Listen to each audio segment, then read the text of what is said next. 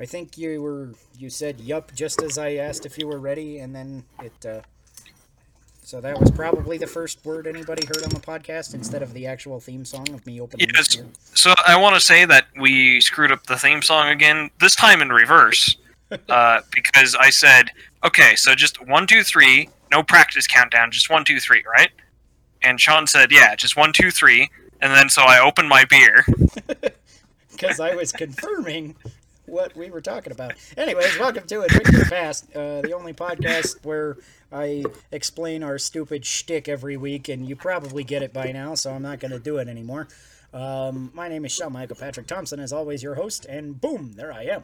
And uh, of course, we have uh, Nick over here and Chris over there.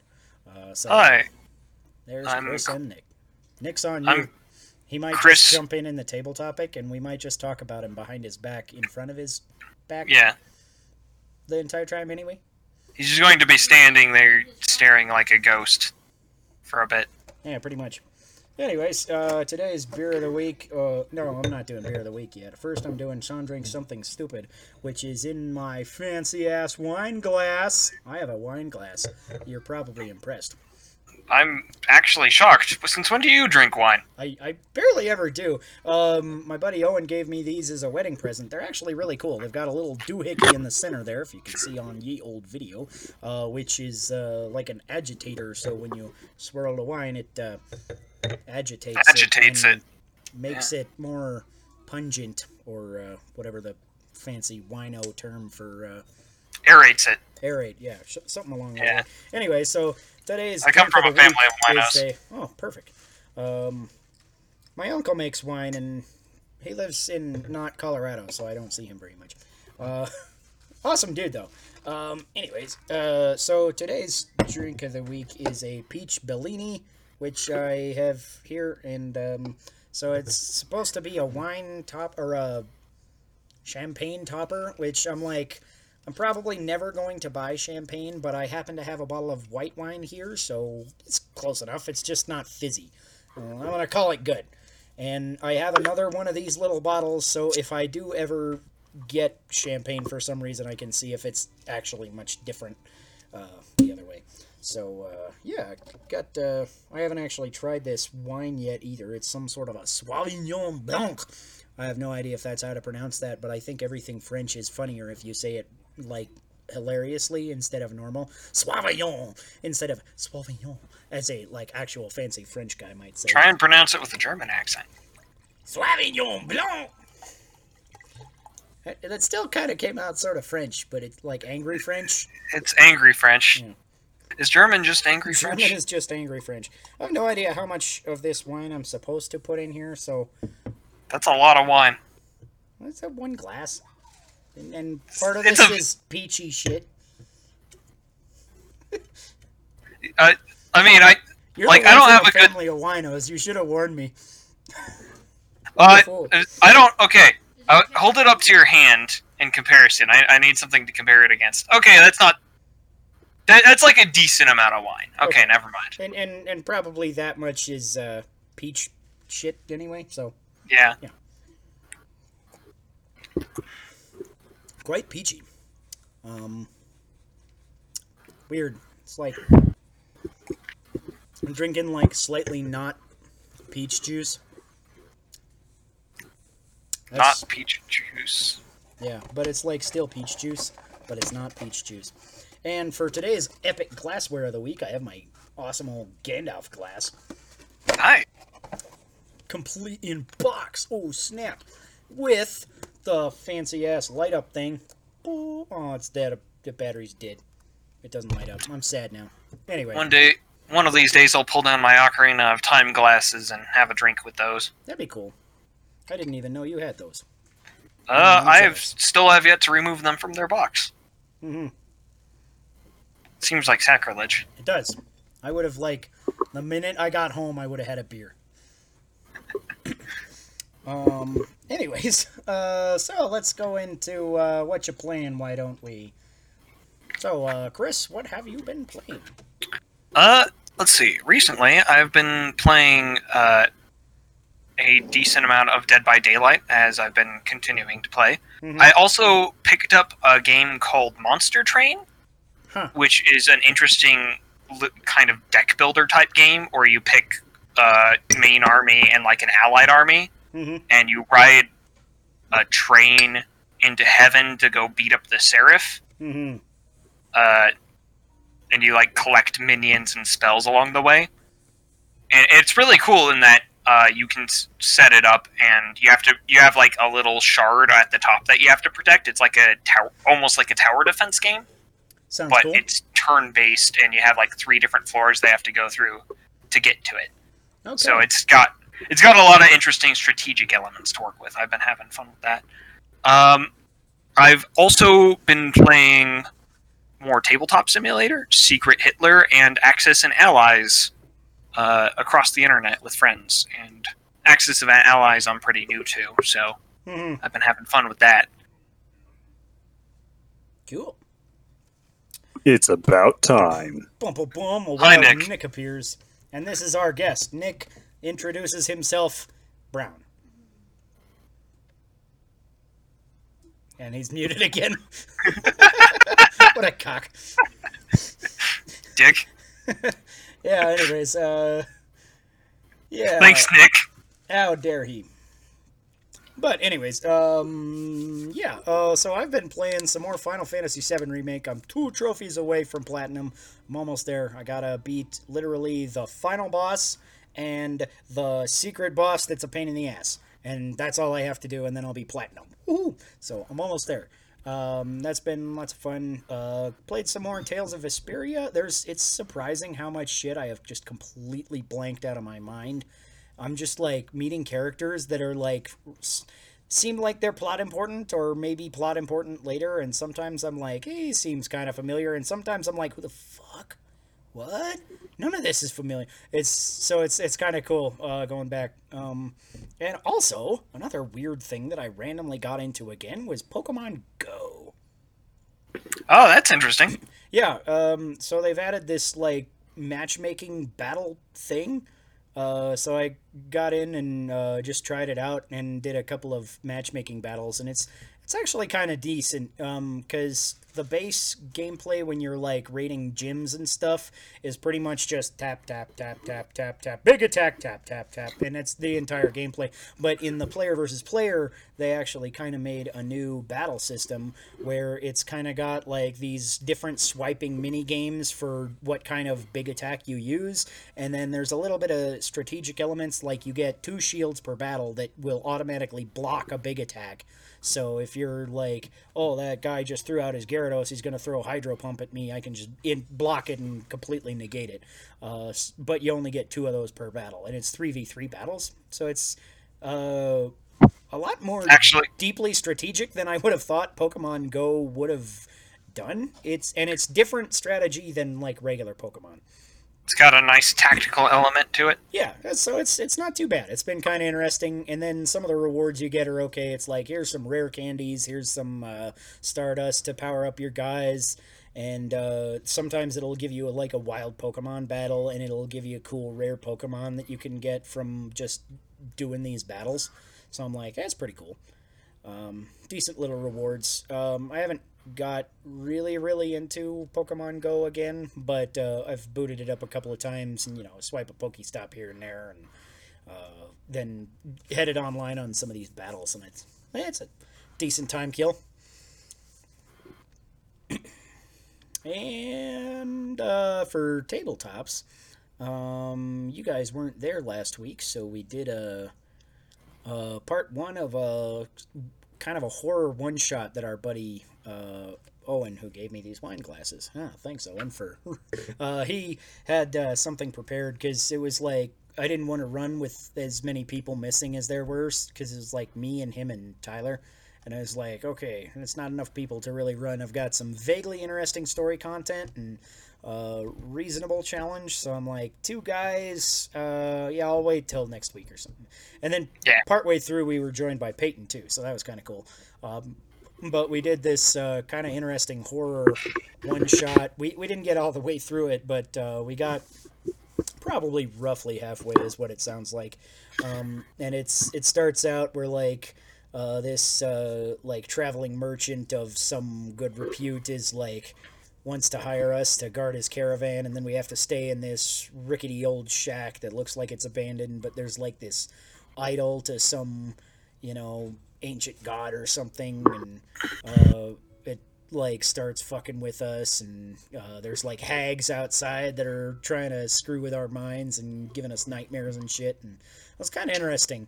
Um, and then the hags are like follow us back into town, so they're fucking with us the next night too. And then like uh, we all got captured by them um, in the middle of the night, and uh, yeah, so now we're like all like without our armor, stuck in a jail, and we have to somehow fight out hags or you know whatever else may be in here. So it's, it's a pretty cool little session. Yeah. Yeah. Mhm. Today's beer of the week is a special one, limited edition Hoppy Anniversary Ale from Sierra Nevada for their 40th anniversary. Uh, Sierra Nevada is uh, out in California somewhere, I think. Uh, kind of ironic because they're named Arva- uh, they're named Sierra Nevada and they distribute widely in Colorado, but they're in California. I mean, it seems like Colorado is a good place for, you know, craft brews, Mhm. food, mountains. Ah, they have another location in Mills River, North Carolina. Neither of those things is Nevada, but uh, it's named after the Sierra Nevada desert, I think, which is is partially in California. Anyways, uh, I'm not totally sure. Anyway, some kind of IPA or ish thing. It's Hoppy Anniversary Ale, so Hoppy Ale, It's- I assume IPA adjacent. It's an IPA. Mm-hmm.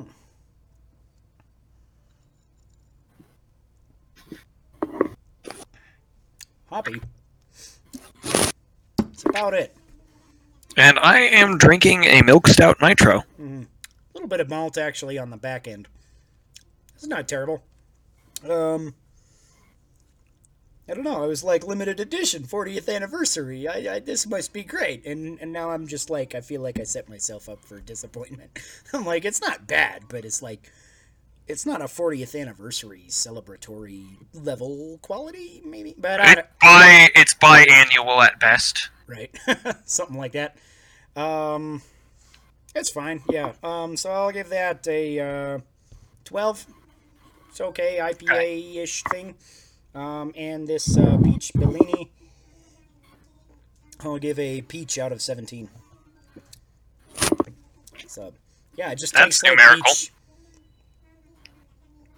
I mean, I don't mind like juice tasting drinks, right yeah but i'm just like what the but fuck they taste like juice. rate it right yeah it, it tastes like juice that's all it tastes like i can't even like hardly taste the wine it's like a little those bit drinks of are dangerous. alcohol on the back you're just like oh yeah it's alcoholic but mostly it's just juicy so Those, those drinks are pretty dangerous in that Mhm. you can drink a whole bunch of them and get drunk without realizing it. challenge accepted all right anywho uh so I want to get into the news and booze here Uh, sure. Uh, also, I am drinking a left-hand milk stout nitro, which is a go-to for me. So, That's a pretty good one. Um, so yeah, so I'm gonna have a few impressions here on Google Stadia uh, as our first piece of news and booze because they are currently offering a two-month free trial for their Platinum Edition or Fancy whatever subscription it's called. Um, so basically, that comes with a certain amount of games are just free, kind of like Xbox uh, monthly Game Pass or whatever. Um, but I'm not sure if that's the only version of it because you have to pay the subscription in order to access games that you buy anyway. So I'm like, I think this is just the version of it, and they call it the premium version kind of for no good reason. And I'm like, that's kind of odd. Anyways, uh, so it's got a two month free trial, and I tried it for a day, and I want my money back. uh, So. okay. Yeah. Uh, I, I tried three games, and they were varying levels of terrible. Uh, the games themselves, like, uh, two of them were okay. Um, So first, I tried out the Turing Test, which is a kind of an interesting, uh, like puzzle-ish game. Kind of reminds me of Portal because you get like this gun that can like suck up electricity from various like terminals, and then you have to put the electricity into a different terminal somewhere else, and you kind of have to figure out how to position yourself and move different things in the room in order to get the electricity from door A to door B in order to go to the next room. So it's it's kind of like Portal in that, uh, you, you know, it's kind of room by room puzzles. Um, and it's, it's so it was it was a pretty cool idea, uh, and the story was kind of interesting. Um, but the real big issue was that graphically it's pretty cool looking, and it's like so intense that it's just really bad for streaming or something. Because it like the frame rate chopped all the time. It was it was pretty awful. The frame rate was crap in a hat. Um just pretty much all the time. And it was like somewhat playable sometimes. And like most of the time it was like playable, but like really bad playable. You know what I mean? Yeah, I. So, is that the case for the other two games? In that, uh, their stream was choppy. Um, not as bad. Um, so I think it's partially just that this was a graphically intense game. Uh, also, I tried this game particularly on mobile for Stadia, and it was completely unplayable. It was so choppy. Uh, there was like a crapload of input lag. It was just like completely. You couldn't even like my right thumbstick also just didn't pick up for some reason on mobile. So it it was literally unplayable on mobile. Uh, the next game I tried was Grid, which is a racer type game, um, and that one was it ran kind of okay, eh, but it was like the slowest feeling racing game I've ever played. And it's like it's got a little speedometer in the corner that tells you how fast you're going, and it's like going up 117, 125 miles. I'm like, dude, I, I feel like I'm going like 25. This is awful. uh, So it doesn't really have uh, a lot of the things that make it feel like you're going fast. yeah, it just like gameplay speed in general was like slower than I wanted it to be, and it it felt like maybe it was a more technical racer or something, uh, which I'm not like crazy about racing games, and I definitely don't get into the technical ones very often. So I was just like not very impressed with it, and I pretty much like played it for a little while and put it down, and I was like, okay, that's Oh, it's kilometers per hour. That's what it's saying. oh, it is. Yeah. Oh, So uh, no wonder you felt like you were going slow because you were going slow. It's it's kilometers per hour. right, yeah. What's 120 kilometers per hour in? It's about 60 miles per hour. I still didn't feel like I was going 60. I've gone I've gone faster on the highway. Right? Yeah. it's like to a, a, a you know a professional driver. That's like nothing. Uh, you know, and I, I and I'm not a fast professional driver. I drive a school bus. They are not fast, and I felt like this game was fucking slow. So Uh, I I'm watching a gameplay trailer of it, and it looks like it plays pretty slow. Yeah. Look, it does look like one of those more realistic racers. Yeah, and maybe it's like got good technical racing stuff. I don't know. And Nick is gone. Oh no. What'll we do? Uh, continue the podcast. Talk about him behind his back? Yeah. Silly old Nick. It was funny because Crow was gonna come on, and then uh, Crow didn't end up being able to, and Nick was like, "Hey, I can take your place," and Crow is like, "Do me good," and I'm like, "Man, Crow's gonna be disappointed now." He, he talked once, disconnected. so uh, yeah. Anyways, um, and the last game I tried was GYLT, uh, G Y L T, um, which is some kind of a vaguely interesting, uh, like. I don't know what exactly to describe it as, because it's like. It seemed to have, like, maybe stealth elements, but I couldn't actually tell if the. Uh, you're like this little girl who's like her cousin got lost somewhere and mysteriously disappeared, and you're like putting out posters for her, And that's like the first gameplay thing you do is you're literally just walking through streets and putting up posters. And I'm like, okay, maybe this is an interesting thing that maybe it'll be a mechanic later. I don't know. And then you're like, some kids chase you and you fall off your bike and it breaks or something. I, I am watching the first gameplay trailer, and it all that stuff is literally happening as you're talking about it, which is funny. Right? Yeah, I guess that's just the interesting. And then it's like the you can hear the bully kids like talking about you uh, from off screen, and so I'm not really sure if they were could actually catch me, but I'm just like kind of running through the area and trying to get away from them. And then I found a house, and then it disconnected, which brings me to the biggest problem with Google Stadia is it randomly disconnects you all the fucking time for no reason. None. Uh, and Stadia is pretty new, right? Yeah, um, It's like very new. yeah, it started uh, in December with an open beta, and it went public public I think in March or April, something like that. So it's it's a fairly new service. Um, So- Oh, it's not. That's not new enough to justify yeah, random. it's it's not that new. You know, it's not like oh the servers are overloaded because everybody's trying to play it. No, it's it's just actually bad. and it's it's so weird too because it kept giving me like this BS message that my connection was unstable. I'm like, I've got like top tier uh, Comcast internet for my area. It's you know I've got good internet, and it like what the hell? Why is it disconnecting me all the time for no reason? I'm hardwired in. It should theoretically be able to run just fine, uh, and it was running more or less fine. This game didn't have any major issues. It'd have like a little lag spike here and there, but not like the huge uh, frame dips that Turing Test had. So it was super weird that it would like the game would be running pretty much fine and then it would just be like, "Oh, sorry, you're disconnected because you have a bad connection." I'm like, "I don't think so, Google. I'm on to you." So, yeah, my my rating of Google Stadia is crap in a hat out of 17. Oh, that sounds fair. Yeah.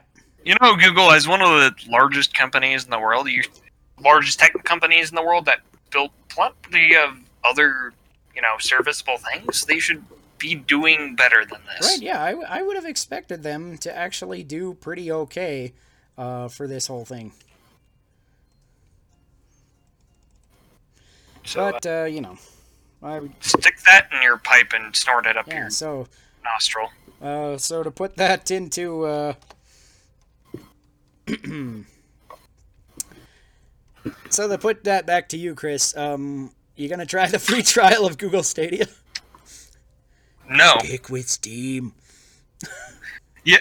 Uh, I I have even without all of the games that I have in my backlog and the games that I'm actively playing and the other things I want to do with my time, Google Stadia just doesn't.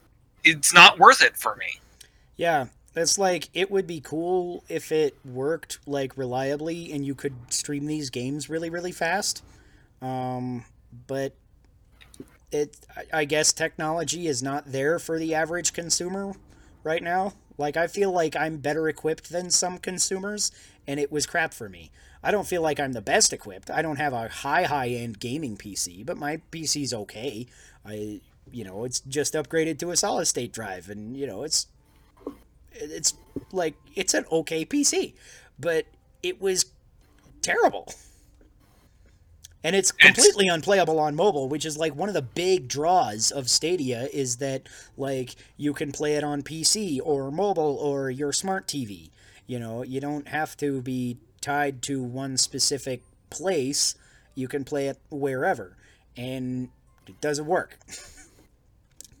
so That's uh it's a real shame. if it doesn't do the one thing I was excited about it doing, it's it's it's pretty lousy.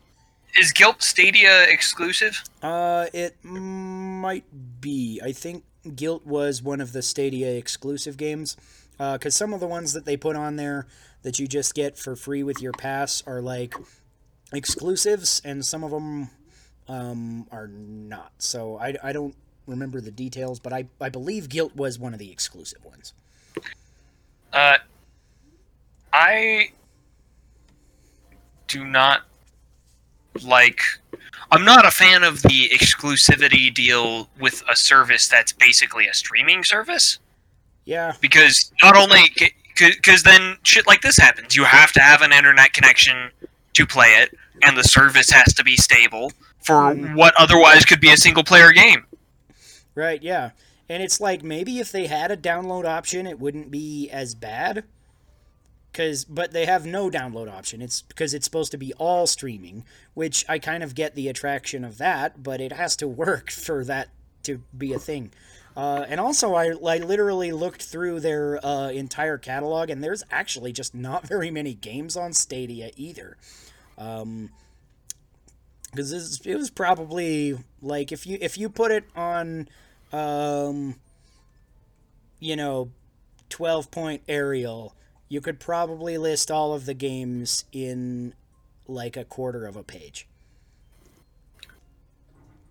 It's like Yeah, com- I- comparably to other services that provide games to PC, which is the only viable place. Because I'm like, I didn't play it on a Chromecast, okay, because I'm not going to buy a Chromecast Ultra to try this. But if it worked, maybe I would have bought a Chromecast Ultra to, you know, play it on my 4K TV. That would have been cool. But I'm not gonna, you know, buy a, you know, $60 Chromecast or whatever just to try it and see if this works. Uh, but I cannot imagine that a Chromecast is as good as my PC. So I'm wondering, like, if like Chromecast can even run this very well, because uh, Chromecasts have no, unless there's a difference between the Ultra one, there's no way to hardwire it in, so it would have to be over Wi-Fi, which would, you know, again, uh, start screwing up your connection there. So if that's the preferred method of playing, uh, and I can only imagine that's worse than the regular methods that I tried. Like, how how is that gonna happen? Like, I, I- imagine it might have been as good as my phone. I yeah, I don't. There, there's always the chance that uh, Stadia could take off and become something big, but not in its current state, not in its current form, not not not with this level of bad service. Yeah, I'm just like, I it I can't believe people actually subscribe to this. I'm sure they're out there. you know, it's like one of those unbelievable things that just like you're you're like, are you sure that's a real thing that happens? I don't know. I haven't actually met anybody who's said anything good about. I, I it was funny. I was tweeting about this and how terrible. I I think I tweeted out that I wanted a refund for my free trial, and and some like Stadia. Uh, following person tweeted back at me and was like, "Okay, you can refund it all to your bank account." And I was like, "Was that a was that supposed to be witty? I don't get it. I, I can refund my zero dollars to my bank account. Like, okay, my joke was like dumb, but that was like, what are you even saying? It, it's, it's no, I don't have a uh, good thing to say to that. Sometimes people are just dumb. I, I, I read a, a review today also that, that helps prove this point also. it was pretty funny because I, I forget, I, I was scrolling through the Google store to look at movies and different things like that, and I came across uh, Cats, uh, the new one, which I unfortunately saw myself. Yeah, the movie. Oh, Uh, and I uh, I noticed it had a 22% on Rotten Tomatoes, and I was like, wait, people there there are actually legitimate critics that found anything redeemable about this movie. And I, there's nothing like it. right, I guess maybe, uh, but no, like this. Uh, I was I read one review because I was just like, what are positive people saying about this? Like, what what positive thing can you say in here? And literally every point he had was like, like objectively incorrect. Uh, Like, I will say, in defense of cats, I really actually wanted to see cats. Uh, because it sounded so awful, it was going to be a memorable experience. that is a statement that you can factually say about it. Yeah. But it's not like one of those bad movies that like is okay because it's bad, that it's it's fun because it's bad. It's just like drags on and on because it's bad. Like um but anyways, I was like reading this dude's review and it's like for the New Yorker or something huge like that. And he's just like, "Oh yes, this was a riveting adventure and uh uh the CGI was wonderful." And I'm like, "Okay, the CGI was okay except for there was actually clear glaring incidents where it was not finished and like characters literally didn't have some of the CGI done and it was just them in their costumes and you could you could really tell in some of these scenes. I'm like, did you, did you not watch the movie? And then he went on to be like Andrew Lloyd Webber's score was so diverse and well arranged and I'm like one of the most common criticisms about Andrew Lloyd Webber as a composer is that he will make a musical and he will make every fucking number sound the same. Like So- you listen to Phantom of the Opera and you hear dun dun dun dun dun dun dun dun dun dun eight zillion times. And I like Phantom of the Opera okay. But Cats is like grating on you. It's like after like the like third or fourth song that is an identical tune, it is like painful on your ears and mind just to listen to. It's it's terrible. And then he went and he like criticized the director for making boring stuff like the King's Speech. And I was like, that is an almost unanimously praised film. Uh, that's that's like Are you are you sure that he wasn't of- trolling? he might. Are have you been- sure I it wasn't like he a works for the New like- Yorker, so you wouldn't think that he could be. It could be a satirical review. Also, the thing about the CGI is apparently they updated it a couple weeks after the movie came out with a version that had fixed CGI. Okay, because there there are like seriously scenes where some of the characters had claws in like the last shot, and then they'll have no claws in the next shot, and it'll just be fingernails, and it'll look super freaky because it looks kind of weird because they're cats anyway. But then it's just like now they got human fingers. That's that's just terrifying. Ugh. Uh, yeah, but he's like knocking on the king's speech. I'm like, that is literally the high point of Colin Firth's career. Colin Firth will never achieve that level of awesome filmery again. what the fuck is wrong with this guy? that is it. Yeah. Anywho, uh, should we get on to our next piece of news and booze? What do you rate that beer, Chris? Yeah. Uh, I'd rate it a 14. I'm, I'm feeling it a little less tonight. All right. How dare you? Uh, PS5 reveal happened, except it didn't. It was announced to happen on the 4th, um, and it was delayed because, according to Sony, which I apparently spelled incorrectly at the document, uh, so I will fix that typo for your viewing pleasure. You just watched me fix a typo. Aren't you so happy?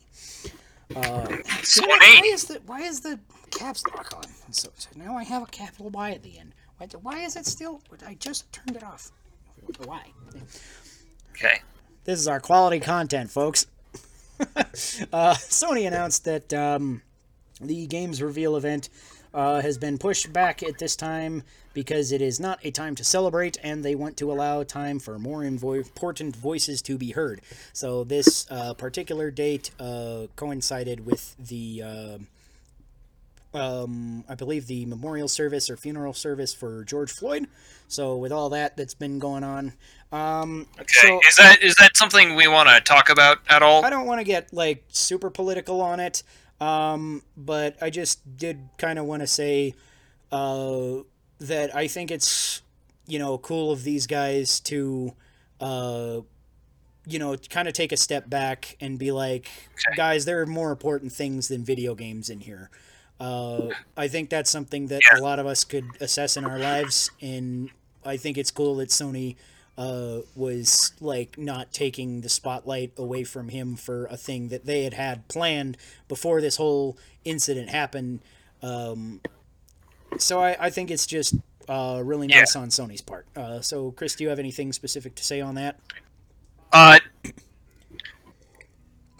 I'm happy Sony's doing that. There's stuff that I could get into, but won't in the interest of uh, in the interest of saying the show is a place to get away from. This podcast is a place to get away from a lot of the awful happenings of the world. Yeah, that's uh, kind of what my uh, idea was. Is like, you know, we don't like talking politics here, not because they're not important, but because you know, you need a break from it. So instead of thinking about politics for five seconds, let's you know, raise a glass and just have a good fucking time instead. Uh, And I'll say- and you need a break from all the bullshit that's happening in the world. I will say that it's it's important. What's going on is important. You should be you should keep yourself informed, Mhm. but you also should not feel bad for not letting it overtake your life. Yeah. So, anyways, um, that's enough of the doom and gloom. Um, important, deep shit, but uh, you know we're here to, like I said, let's just have a fun time so we can get away from it for a little bit. Uh, this is a hilarious one. Did you see this about the Sega revealed the Game Gear Micro? Holy fuck! Yeah. No, I did not see this. Okay, so this is going to release October 6th. It's unclear if it will have a global release because it's currently only announced on Sega's Japanese channels. Um, so it's not clear if this will even release in America, but I feel like there's enough of an American audience that would be interested in it that it might be interesting, but it's it's a weird way that they're going about this. Um, so the system will be available in four colors. Each of them has four games, but they're four different games, and they MSRP for about fifty bucks. It's in yen, so it's like forty nine thousand yen or whatever. But it's it's about fifty bucks uh, for American dollars. Um, so black, the black Sega Mini will have Sonic the Hedgehog, Puyo Puyo 2, Outrun, and Royal Stone. Blue one will have Sonic and Tails, Gunstar Heroes, Sylvan Tale, and Baku Baku Animal. Uh, yellow one will have Shining Force Gaiden, Shining Force Gaiden 2, Shining Force Gaiden Final Conflict, and Nazo Puyo Arls Ru. Ro, Ro, Ru, Ru. And the red one has I don't know. Megami Tensei Gaiden Last Bible, Megami Tensei Gaiden Last Bible Special, the GG Shinobi, and Columns. So it's kind of an interesting way that they're going about this because it's like two of them kind of have like three actiony games and a puzzle game, and the other two have three RPGs and a puzzle game. So I'm not sure why all of them had to have a puzzle game, but I think it's kind of funny because the only game that I actually remember playing on the Game Gear was Puzzle Bobble. So I guess it was just a good puzzle game system, apparently. I'm. I don't under. I don't think this marketing strategy is going to be successful because, uh, unlike with the NES and SNES Classic, Mm-hmm. uh, where all that sold out pretty fast, uh, they had a lot of games on those, Yeah. and you only had to buy one. With this, you're paying fifty dollars to just get a grab bag of four games. Yeah. And it's like some Why- of those I think are kind of interesting. Like I would like maybe be interested in the old Megami Tensei games. I think that would be kind of neat. Uh, Yeah, I, I didn't even know Megami Tensei was that old of a series. I thought it started in the DS era, and I was like, oh wait, hold on, this. No, like, uh, yeah, it's it- a really it old series. Actually- like back in '87, I think, is when I looked up the first Megami Tensei game came out. I was like, Yeah, you know, they're actually significantly older than uh, you might think. yeah, But I'm thinking people, even if you didn't want to, you know, take an emulator on PC and technically pirate some of these older games, uh, there's still legal ways you can play this on PC hmm and cheaper ways of getting this that don't involve keeping track of four separate fucking miniature devices that you can lose. yeah. Uh, so I, Uh, I, I, I just don't think these things are going to sell that well. Yeah, I'll be curious to see what actually I happens. I feel like there's a decent amount of Sega collectors that'll just be like, yeah, I'm getting them because I'm a Sega collector. Like, is I feel a large part of what happened with the NES Classic, but I feel like there's gonna be a lot of Sega collectors that are turned off from like, oh, I want all these games, but you know, and I, I and I want to collect every color. Like, even if they didn't have different games, there are people that would collect every color. But I feel like some of those people might even be turned off just because it's like you know, 16 games for 200 bucks, right? That's a terrible deal for old ass Yeah. games like this. Like four games for 50 bucks is like just not great. And like I it, it was funny cuz I was thinking about this. I was like you could put a very slightly larger hard drive in there. I'm sure these old game ROMs are not that big. I bet you could put all 16 games on one of those things. And Oh, I, absolutely I, I can't imagine it would be that much more expensive. Like even if you have to only push it to reason- sixty bucks, sure. I bet I, like I would maybe pay fifty or sixty bucks if this came with all sixteen of these games. the only reason to not have every game on one of those machines and just market it as one machine is for uh, sales and marketing purposes. There's no technological reasons you couldn't. Yeah, pretty Um, much. So doing this is just, hey, Sega collectors, collect all four. right? Yeah. Uh, so unless they're doing like an extremely limited manufacturing Mhm. run of these, I don't see how these would turn a profit. Yeah, I'm not sure either. Um, and it's it's also kind of weird too, because like even if I was interested, like more than I am, because I'm I'm like loosely interested, but I'm not interested in fifty bucks for four games. You know, it's like Yeah. okay, maybe if it gets a price drop later, you know, if it goes down to 25, I'll consider it. But then it's like the ones that I would be more interested are like the ones with all these RPGs. And, eh, but then it's like, I feel like having a Sega system without a Sonic game is like sacrilege. right? I'm like, do I have to choose between Megami Tensei and Sonic? I can't have both. Do you do you think it's like sacrilege for to have a Nintendo system without a Mario game? I think it's I think there is certainly a large collective of people who would say that. I would say it about Zelda games. I will like like if if I knew that a Zelda game was not coming to a Nintendo system definitely, I would be hesitant to buy it. And like I, I probably still might, because I do still like Mario and Donkey Kong and all their other IPs. But like Zelda is the game that I buy systems for, right? I bought my Wii U because I was promised Breath of the Wild. I do not own Breath of the Wild on my Wii U, but that's not the point. I Uh, could. I, I have I thought think about that, it many I- times. well, to be fair, you and I are biased because we're definite, definitely much bigger Zelda fans than we are Mario fans. yeah. Uh, I mean, yeah, like if look they at the title of an this NES show. Classic without Mario, like people probably wouldn't buy it. Like I might not have bought it. Like if it didn't have like I bought my NES Classic because it's got a lot of the games that I like, and you know several of them are Mario. You know, you had uh, Super Mario. I think one, two, and three were all on the NES Classic. Um, plus, you had The Legend of Zelda. Plus, you had Earthbound. Plus, you have, you know, this and that other stuff. And then the Super NES Classic, you know, obviously has my favorite Mario game, so that was one of the biggest selling points to me. So, uh, and, and then uh, obviously Star Fox 2 was a, a big thing for me too. I was like, that is just a cool piece of history, and I kind of want to own that. And now I feel silly because now it's available on Nintendo Switch Online. But, you know, what you gonna do? Uh, physical copy, bitches. yeah, you you do have that collectible copy there. Yeah, because like, you know, in 15 years when the Nintendo Switch eShop is finally taken down or whenever that happens, you know, I'll still have Star Fox 2 and maybe not everybody will, I don't know. So it's still cool.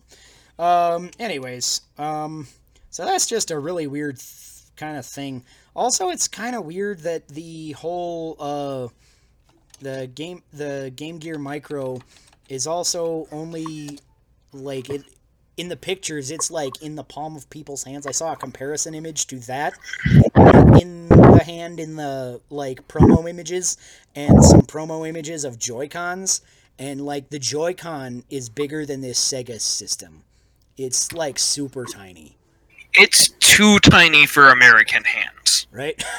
Maybe that's It, I, I got. It- I think which- I got. to me kind of like gives me a little bit more like oh I kind of like it because it's neat because uh, I, it gives me weird uh, Game Boy Micro vibes because I, I played on that back in the Game Boy Advance era and I thought it was kind of neat. I I look at something like that. Uh, what is it? Game Gear Micro.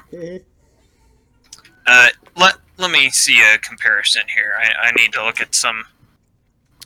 Uh, I look at something like that, and I say I can't. I physically cannot play that. My hands are too big. right. I mean, I got big hands, and I would probably deal with it if it was like a good deal for the amount of games. Anywho, let's go to Pokemon. Pokemon DLC. The first pack starts on June 17th. It will be available. So that is the Isle of Armor pack, I think. Uh, yeah, and then the second one is the Crown Tundra. Uh, so that'll be kind of cool. Um, the uh, I assume you probably didn't watch the Pokemon announcement.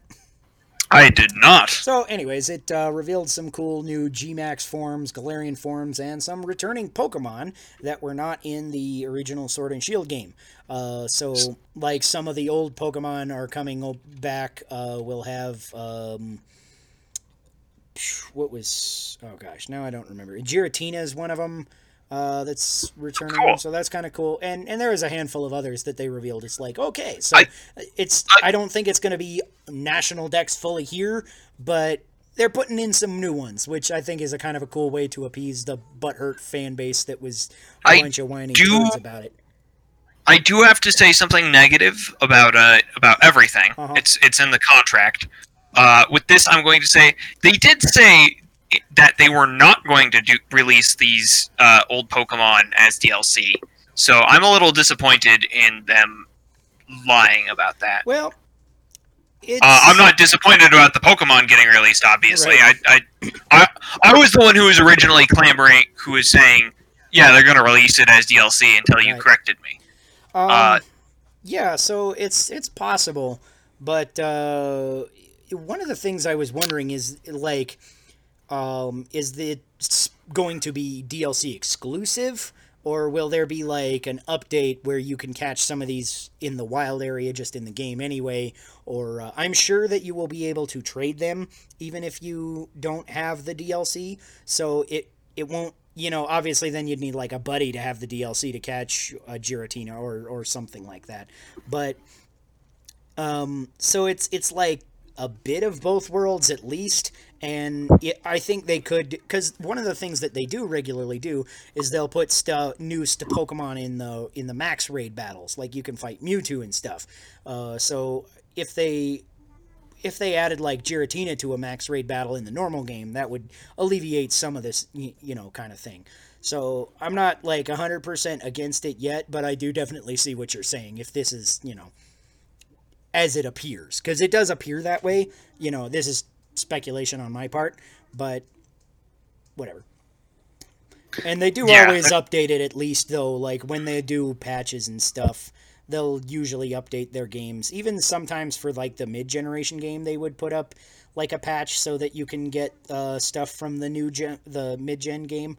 So since it's DLC, obviously it's the same game. I'm sure they'll put out a patch that'll be like, okay, now you can have these in your Dex, uh, but you might have to trade them in order to get them. But that also, you wouldn't necessarily have to know anybody. You just have to go on the, you know, global trade system or whatever it's called in this version and search for somebody who's willing to trade one or something. So it, Yeah. it it's more roundabout than you'd like, but I'm they will still technically be in the game without buying the DLC.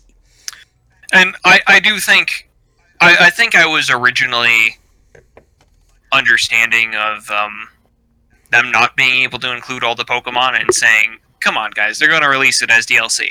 Um, I don't understand why they said they wouldn't and then reneged on it. That doesn't make a lot of sense to me. Yeah. Uh, but I, I, I can't- I can't be mad about this DLC because I mean they're they're adding back in something that I think a lot of people will be happy to see.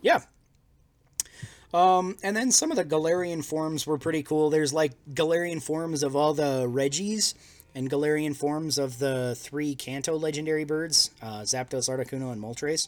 So those all look That's pretty, pretty cool. And I'm like, I wonder what type they are and all that. And I'm like, I want to, you know, I'm kind of excited for this anyway. And it's also reintroducing a lot of legendaries from the old games. Uh, so those again might come in. They might. I don't know if they'll come into the base game, but you know, it had like Reshiram and Zekrom and uh, whoever the the Xerneas and Yveltal, I think, were in the trailer. So there's tons of other Pokemon that are going to be added, and other new Galarian forms and Gigantamax forms, like for Blastoise and Venusaur. Those were pretty cool. Blastoise is kind of cool because he's got like eight million cannons on his back for no fucking reason. You're just like, the fuck? What do you do against that? You die. That's what you do. I love Blastoise anyway, so I'm glad to see he's getting, you know. Blastoise is pretty great. Yeah. All right. So, shall we go into our video game topic? Let's. All right. I switched the video game topic halfway through because I kind of picked that other video game topic so that we could talk to uh, Lyle about it, but Lyle did not show up. Mysterious. So, Lyle, if you're watching, you have to drink. I I don't have my drink card. I, I moved my printer, and now my printer is on top of my drink card, so now I can't get it. Anyway, if you're drinking along at home and your name is Lyle, you have to drink. And you can drink if you aren't Lyle and you want to. That that would that would be fine. So, today's video game topic is using a video game guide or walkthrough. What do we think about that? Is it morally right? Or is it Uh, yeah, yeah. It's it's morally fine. Do, do, you people should enjoy games how they like. right? Does it make you a worse tough. gamer? Is it too, are, are you saying? There's a Of course, okay, we can we can actually talk more about this. I I was just doing a thing. Uh, I don't like using guides at least initially for games right. because I think it detracts a lot from the joy of finding new things. Mhm. Uh, but there, but it really depends on the game. Like, a Minecraft is a kind of game where you want to have a guide open in a background on how to craft stuff and how to do certain things at all times, and it doesn't detract from the joy of playing the game at all. Right. Uh, but if you're going through like a JRPG for the first time, it can. Mm-hmm. And then there are certain games where a guide's almost necessary for, like some of the old Sierra adventure games where you could make a mistake and that could end your run. It could make it completely unwinnable, but you wouldn't know that for a few hours. Hmm. Or finding that. eh, So you just get to a certain point and be like, "Oh, you remember that item that you got?" And you said, "No." Well, you can't go back and get it now because you missed the opportunity to get it and you just be completely screwed. Uh, I think playing a game with a guide like that makes sense. Mm-hmm. Uh, I think th- there's a balance to be struck between the joy of discovery and Being Just- food spoon and fed. and losing your own and getting frustrated Mm-hmm. What do you? because you cannot find the way forward. I think that um, guides are good for games like Animal Crossing. And I think that they're good for games that you want 100% run on. Sean. I hundred percented Link's Awakening myself. I've hundred percented most of the Zelda games. I've hundred percented myself. But, anyways, I'm not saying you didn't, babe. I'm just saying. Or, you know, for really good art that you really have to have because Yeah, you collect everything. That's one of the things I was going to go into is I collect uh, uh, game guides just because, particularly for the Zelda series, uh, and there's there's Thrift store loves us for that reason. Along because and, and I love the thrift store for that reason. but uh, yeah, it's uh, it's kind of cool because there's a lot of Legend of Zelda official art that's never published outside of guides. Maybe so. Hey, you were on the podcast. You have to drink. Try this peach stuff. I don't want to drink. Try the peach stuff. Okay. Okay, and then rate it on a scale of three to seventeen. Oh my god, you're stupid. I'll drink to that. Is it peachy? This ain't bad. You want it?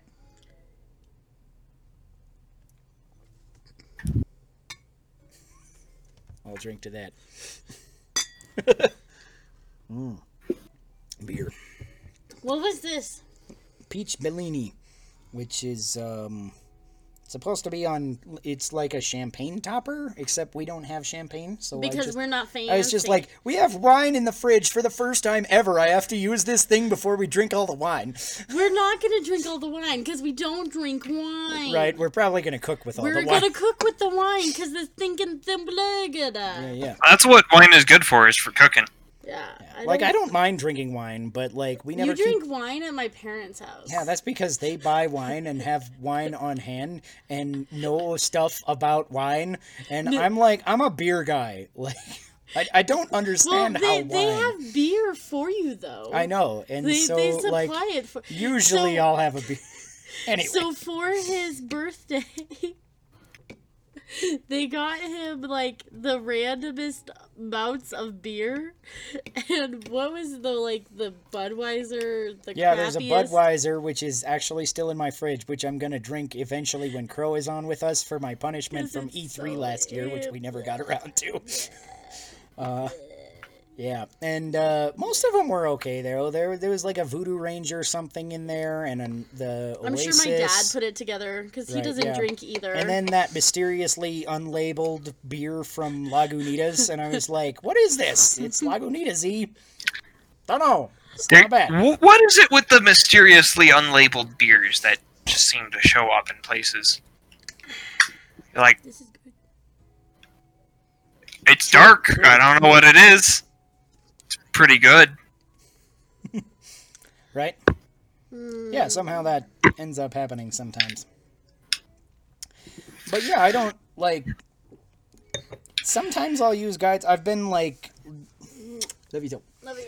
Uh, but I've been like using guides on um, Final Fantasy VII remake very loosely. Uh, I'll like get them to point me in the right direction, and I because like some of the things in there, like when you're getting into hidden achievements, it's like, you know, how do you even figure those out sometimes you know? I if i had literally just sat down and done everything i possibly could then maybe i would have figured it out.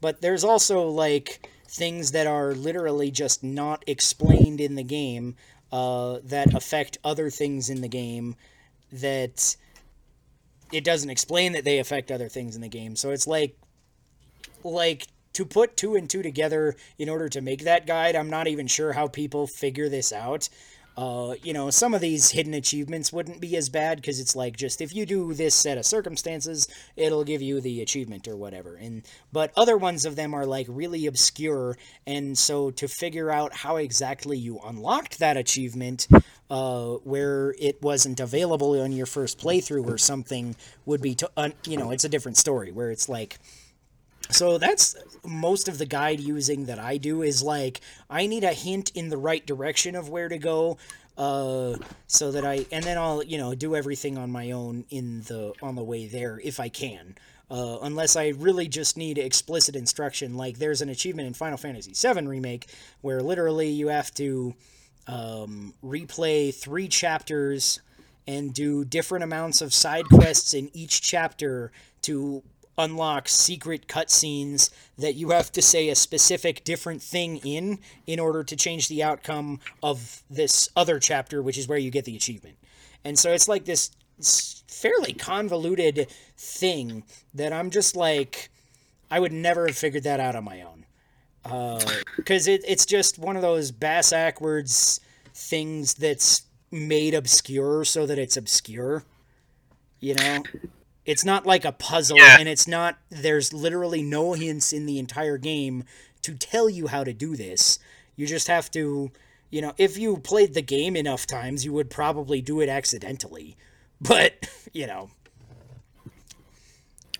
There, we are not obligated to spend time on a game figuring out all the secrets ourselves necessarily. There are Uh-huh. people who get a kick out of doing that. They enjoy doing that, but there's a certain point where I think the vast majority of people just get frustrated or bored.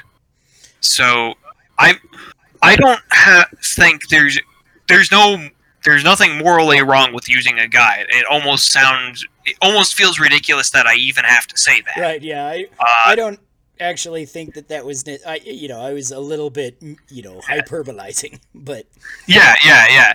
But you know that there are like gamer, usually kids, uh huh. uh, that would think, "Oh, it's wrong to use a guide." Uh, Right, I'm yeah. like- That's one of the things that uh, we kind of almost talked about. Like, it makes you a sissy gamer if you use a guide, kind of like, uh, you know, we were talking about on our deleted podcast episode about hard modes, you know. Uh, and I feel like there's almost a little bit of a taboo about, you know, not maybe quite as much about playing on easy mode, but like using a guide is still kind of like, you know, almost a little taboo where it's like, you use a guide, you're you you're a cheater, you know, which is like whatever. People, you know, enjoy the game how you want to. Um, the only game where I literally used a guide to complete it was this is gonna be a weird one. Legend of Zelda: Phantom Hourglass. that kind of makes sense to me. Yeah, uh, and it's not that I needed a guide, because I could have figured out all the puzzles on my own, and I knew that. But I knew that I really didn't have the patience to sit down and do them in the time limit allotted in the fucking Temple of the Ocean King. That is a shitty ass, stupid ass design in the dungeon to have that fucking limiter on your time that it's just like, okay, where do I go? You know, figure it out this, you know, on the fly while I'm doing this. And it's just like, it, it got me to put down the fucking game for like a year. And then just on a whim, I was going through the uh, game store. Uh, one of my favorite game stores closed. This was quite a while ago, but they had like this big ass clearance sale, and I was like, they have the like hardback collector's edition uh, strategy guide to Phantom Hourglass, and it was like five bucks or something. I was like, yeah, whatever, sure. I'll give them five bucks for that so I can, you know, have the official art and stuff. And that's kind of where I actually started uh, collecting guides. Was that that was pretty much the first guide I ever bought. And I was like looking through it, and I was like, wow, there's a lot of cool art in here. This is kind of cool. And I got looking through it and I was like, oh, wait, if I do this, then it'll tell me how to do the puzzle and then I can do it like really quickly because I'll know how to do it and that'll kind of alleviate my time constraint thing, which I, I really just don't like time constraint things as a regular mechanic in games. Like if it comes up every now and then, sure, it's fine. But like as a normal mechanic, I really don't like it, which is why I really didn't like that particular temple in Phantom Hourglass, and why Leg- Majora's Mask is one of my least favorite Zelda games. Is the stupid ass time mechanic. Uh, I, I and yeah, I, I actually I, I can sympathize with that. Um, the game I was actually thinking of was um, you, you remember Myst? Yes. Uh, was the stupid ass underground maze hmm where so the way that maze is supposed to work, the way you're supposed to solve the maze Right. is an audio cue plays every af- every time after you move the car, Hmm. and each audio cue corresponds to a different direction. Uh huh. There's no way of figuring that out in game, Right. and if you're uh, It's deaf like or I think put even tone deaf, right. Yeah. you can't like th- this was before the era in which people were thinking about making games like accessible like Right. th- these days you can come across games that are like oh we have a colorblind mode which is cool Yeah. uh, but that that puzzle is infamous and i think pretty much everybody uses a guide for it nowadays Right. Yeah. Uh, Myst is like a really hard ass puzzle game anyway. Like I haven't played that since I was a kid, but I just remember getting stuck like for hours on every puzzle. And then when I finally got over something, I'd be like, "I'm finally over it." And then I get to another puzzle that's even harder. I'd be like, "What the fuck am I doing?" so, uh, yeah, it was a it was a pretty intense one as a kid. I wonder if it would be as hard now that I'm like an adult because I, I don't remember the last time I played. I remember I got Myst 4 when it came out for original Xbox, I think. And that one I remember had some pretty hard puzzles. And that original Xbox I would have been like in middle school, high school sometime. So if they were still hard in that time in Myst 4, then I would guess maybe they were still like maybe they'd still be a pretty good challenge. I don't know but it's it's been a long ass time. Uh, Myst Four was actually kind of cool because it had all like the the cutscenes were like actual recorded uh, videos of people acting and stuff, which was like a thing that you can't really do in most games because uh, you know obviously you need everything to move like in real time and stuff with your character and stuff. But in Although the it, it works FMV really well for that. FMV games are still like a thing. Hmm. Uh, I guess if I had a closing word to say about the guides thing is that uh, people can use guides as much or as little as they like, and they don't even have to use. If they use a guide, there's no reason they have to use a guide to spoil themselves on everything. It, a lot of the time, they can use a guide to get themselves past that one thing, or they can use a guide to figure out the mechanics behind something, but they don't look up like a walkthrough. They don't like they they use a guide to say, "Oh, here is the mechanics behind a certain build," but they don't uh, Yeah. be like, "Here is how I get through the entire game," or how I get through chapters or whatever. Yeah, so um, that kind of brings up another little point. Um, what do you think about like strategy guides for uh, particularly? I'm thinking of Pokemon, um, but I guess this could probably uh, translate to any kind of RPG or similar thing where you can have multiple different kinds of uh, strategic, you know, build in your team or in your character, depending on how the game works. Uh, so this could apply to a multitude of games.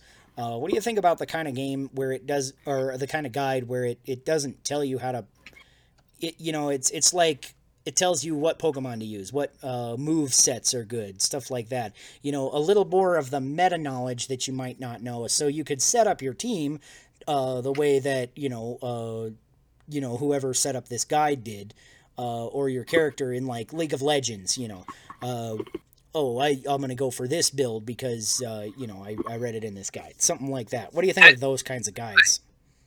I think.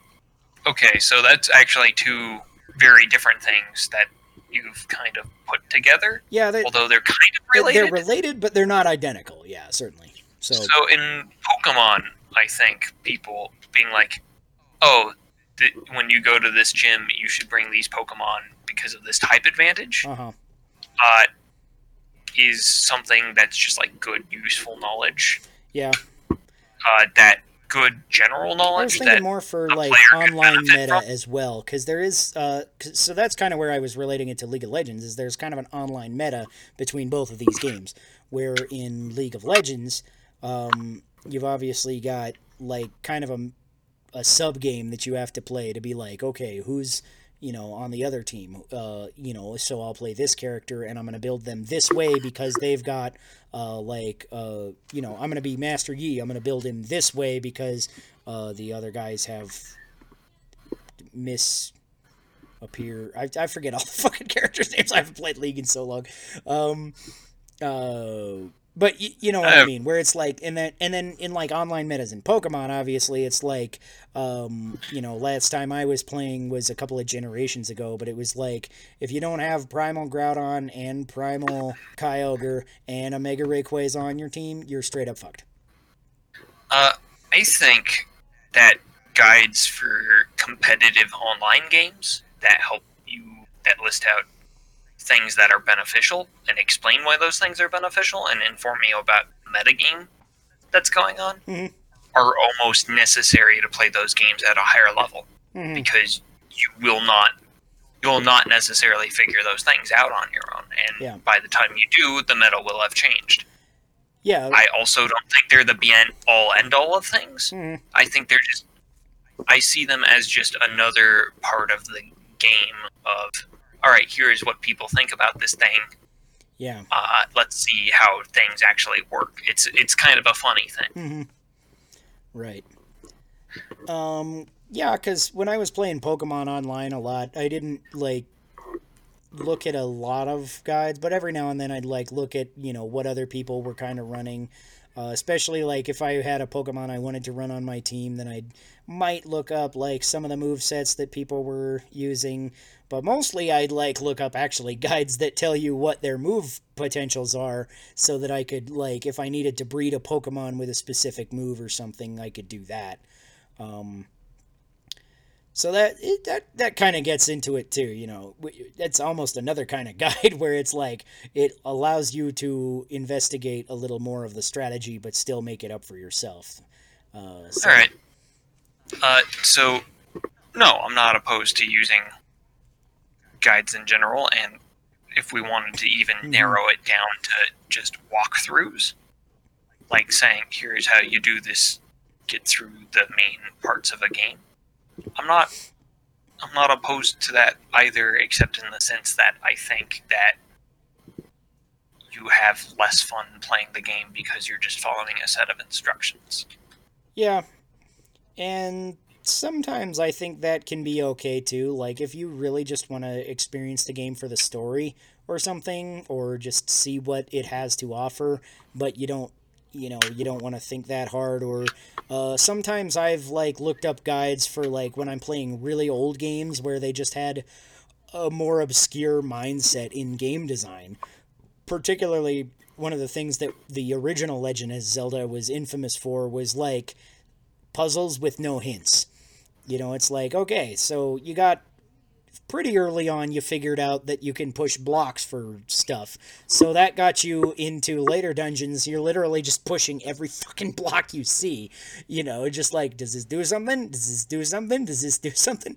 Um, uh, the same another it's kind of similar to the original Doom, where uh, you'd find secret doors in random places. So it got, you know, reflexive to literally walk around the entire perimeter of every level and just click A on, on every single wall. Just secret door, secret door, secret door, secret door. It's none none of them secret doors. Yeah, there's a secret door. I found it. Yeah, I, you know. I, I I do think the design of in games, in video games in particular, of secrets where there is no indication that there is a secret to be found, I think is kind of poor game design because it leads to those compulsive behaviors Uh huh. where I'm like, oh, I know secret rooms exist now, so now I'm going to run. I'm going to systematically scour the entire map to find the secret Right. room, or else I'll feel like I've missed something. Which is kind of think funny because I do that in like every Doom game.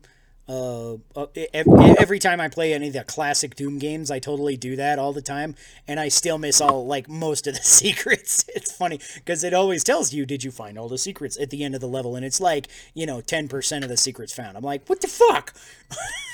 That that was one thing. So uh, so I played Binding of Isaac and Enter the Gungeon, Mhm. and I think that's one thing. Binding of I, I think Enter the Gungeon's a better game in a lot of ways than Binding of Isaac, but I think that is one thing Binding of Isaac did better was that secret rooms have a better indication of where they are and how to find them Mhm. than Enter the Gungeon does. Enter the Gungeon is mostly pretty random Yeah. in how secret rooms appear hmm and how you find them. Yeah. And Binding of Isaac has a certain pattern you can learn to figure out where a secret room is likely to be and have a much better chance Mhm. of finding it.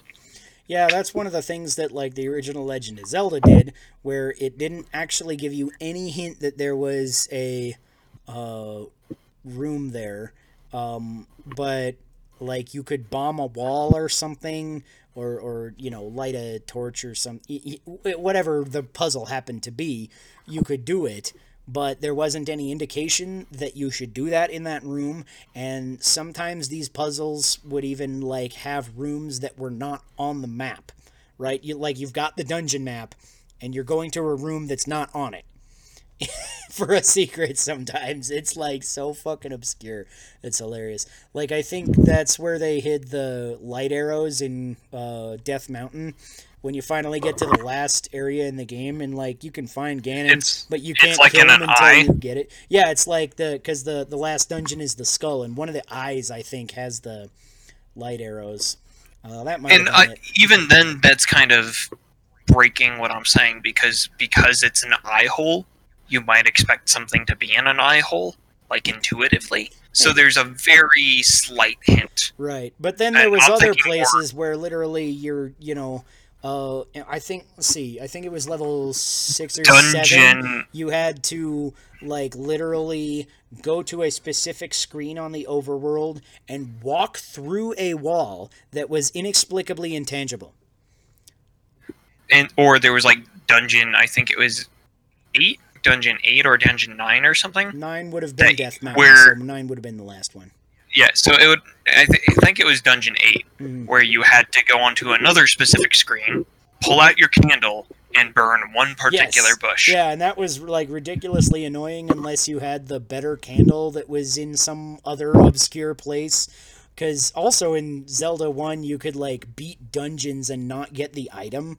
And so then if you needed the item later, you'd be like, oh, I don't know even what to do. Uh, but yeah, if you had the better candle, then you could, you know, just burn it at will. But if you only had the regular candle, then you could only burn one time, and then you would have to go off the screen and come back, and then burn again, and then go off the screen and come back. And, and so it was like ridiculously tedious to look for some of these stupid ass secrets.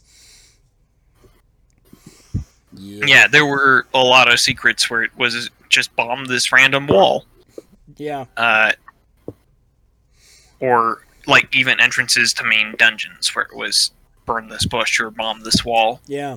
and that was the only way of finding them. There wasn't they weren't indicated. Yeah. Uh, so And some of them No they sh- gave you hints. Like there was the one in the, you know, where you go through the lost woods for the first time that started that kind of trope where you had to go up, left, down, left in order to get there. Uh, and there was another one where you had to go up, up, up, up. Where in the in the mountains it had a kind of a same lost woods kind of you know the screen cycles around unless you go out the exit or Yeah. go through the magic pattern. that one I didn't feel so bad about because were you okay. just had Uh, but yeah, and, and there was hints for those ones. But other ones, they were just like, nope, you're fucking on your own. Just just burn every bush in the fucking world until you find it. so there was I think uh, they- the the one that got me was like there's a, a fairy fountain somewhere, or or maybe it's even just a lake without a fairy, and you have to go there and you have to play the flute. yeah, that one is It doesn't tell you. how, how are you how are you supposed to figure that out on your own? the only thing you find out the flute do- like you get the flute and you find out that it will warp you to other dungeons and you should assume that that's its only purpose because that's what it does on every other screen in the entire game except for right there So, what I will say is that no one should feel shame for looking up a guide when solutions like that are that obscure. But you shouldn't feel shame for looking up a guide either, hmm. because everyone is different, and we just play these games. We most of us just play these games for fun. yeah if it's fun for you even if you're using a guide fucking go for it whatever you know Yeah. You're, that's something I was telling somebody uh, that like uh, we were talking about Final Fantasy VII remake, and I was like, I'm doing all this shit on hard mode, but you're not a worse gamer if you do it on easy or classic or whatever. You know, I don't care. You know, I'm not better than you because I do hard mode challenges. I, you know, maybe I'm objectively better at playing the game. Yeah, We could make that argument, but who the fuck cares? This, that It's doesn't make important. you better at being a person or a gamer. You know, being a gamer is just about enjoying shit, you know, having fun. So, Yeah, anyway, we gotta. Shall we move on to our table topic? we could indeed. I, I don't I don't even know what to say about this one. Uh, so You here's a yeah today's table topic is actually pretty fun. So today's table topic is uh, romantic relationships with player characters or non-player characters or player characters and other player characters. Let's ship some bitches. okay? Uh, so I gotta say, Where's Nick? This- He said he was to come back for the table topic, and and now he's not here. Let, let me let me shoot him a message. He, he can hop in in the middle of this. Right? Yeah, and he'll be Uh, like, "Wait, what's going on?" Just just don't tell him what the topic is, and just let him guess. It'll be hilarious. But what I will say about this is, I don't think anyone. I, I, I think people have made like romantic overtures to some of my NPCs before, uh, but they've always been doomed to failure. Uh huh. Uh, I'm thinking of one player in particular who always wanted to romance the whose character always wanted to romance the most dangerous woman around. hmm First, that was an elf queen with laser eyes, who was a master sorcerer, and later, I think, uh, I think it would have ended up being uh, Empress Epitaph, who was like an uber arch villain Hmm. that ruled over a major part of the world. Uh, so I thought I thought that was funny. Uh huh. But I, I will say, and this is a weakness as a DM and maybe as a player, is I don't know how to run that. hmm Uh, it, uh, so it, it, it, did kind of work out that he went for people who weren't likely to go for it hmm because of the kind of people they were. hmm Uh, Yeah, I haven't had a I lot of experiences with this, but I thought that uh, the few that I have have been kind of interesting, and I've I've kind of thought of more of them than I've actually had. Because particularly, I've had uh, one of our DMs has occasionally, again, Owen comes up on the podcast. Uh, occasionally, will like introduce us a scene where there's a flirtatious person or, or whatever. He's he's kind of really good at you know developing characterization um, for NPCs in general. And so, you know, if a flirtatious NPC just happens to be there, then, you know, occasionally stuff will happen, you know, or uh, or if uh, their personality clicks, he's really good at, at kind of, uh, you know, putting them together into a situation. And uh, so I've had actually a couple of different times with him that I thought would be kind of interesting. Um, so uh, one of them was actually in the horror one shot that we were just doing, uh, where um, I was. Um, so I'm my character is like this uh, Nordic spear maiden, and she's just like uh, you know got a shield and a spear, and I'm just you know pretty much wrecking stuff for the you know combat centric parts, um, and then we get but like my backstory is kind of that I'm like this person who has like been raised by Norse men and you know all that and uh, you know all I know is the manly ways of hunting and you know killing and pillaging and things like that but then I got kicked out of my uh, tribe for something that ended up happening and so now I'm like culture shocked by everything that I see. Uh, and we end up going to this little town with a that has like having their harvest festival, and there's all these parties going on and and dancing and things, and and Owen's just like. Uh, yeah, there's uh, another girl that's uh, eyeing you in the corner of the bar over there, and I'm like, I'm gonna go over and talk to her, see what's up, and she invites me to dance, and and then we totally had you know awesome sloppy sex or some such um, which led to me uh, being imprisoned by the hags, as I said, and now I'm naked. So that didn't work out so well for me. but uh, uh, you know, it, it was an interesting little just tidbit of you know what uh, happened to my character, and I was thinking of like you know how my character might have got into there, and I was like, you know, I was raised in this like Viking society where they you know probably fucked everything they could, right? so I'm like, maybe this just makes sense to her. I don't know. So it was like maybe a little bit of character building, and at the same time, it was also just like, you know, a little interesting thing to kind of role play with and we didn't do we didn't spend like a long time on it or something we just kind of you know went there and danced and she invited me to her room and i went to her room and then thump thump thump and there eh, you know that kind of thing happened um, so have you ever particularly taken place in a role play scenario where you were involved in a romantic relation or your character was related involved in a romance. So I did play a character who ended up being a pretty main character of mine. Uh, lived through all the way to the end of campaign, named Sable Lives, Hmm. who was actually uh, married to uh, Nick's new character at the time, who is not on the podcast and would really enjoy this story. God damn it, Nick. Uh, but what ended up happening is on their first dungeon delve together, uh, his character Thwitty dives into a pool of blood, uh, totally opaque, so we can't see what's happening to him, Mhm. and gets snacked, uh, snatched, teleported away, and forced to dance for some demons, neat uh, and replaced by a dop- with a doppelganger. Uh, so we're he comes out of the pool and says, "Hey, I know a place where there's treasure." And I say, "Hey, you're acting kind of weird. Let's tie you up and get you back to town because I think you're possessed."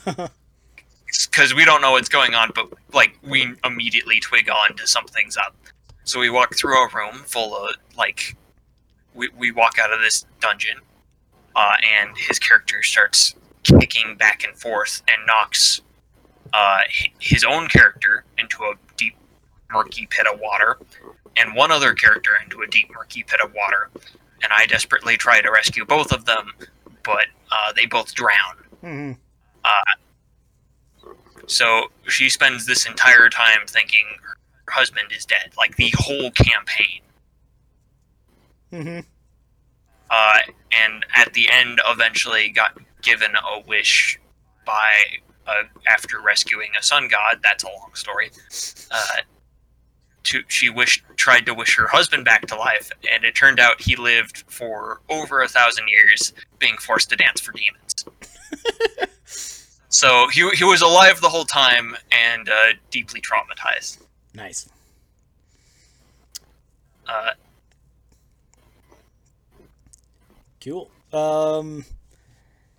So yeah, do you think that these are uh, a thing that should be incorporated more, or uh, that see probably enough accidental incorporation, or do you think they really add anything to campaigns uh, when they when Uh, they happen inadvertently I or otherwise? think I think they can add something to campaigns, but it has to be within the player's comfort level. Uh-huh. They have to not just be completely. They can't just completely dead fish it. They have to be the sort of person who actually actively would enjoy that.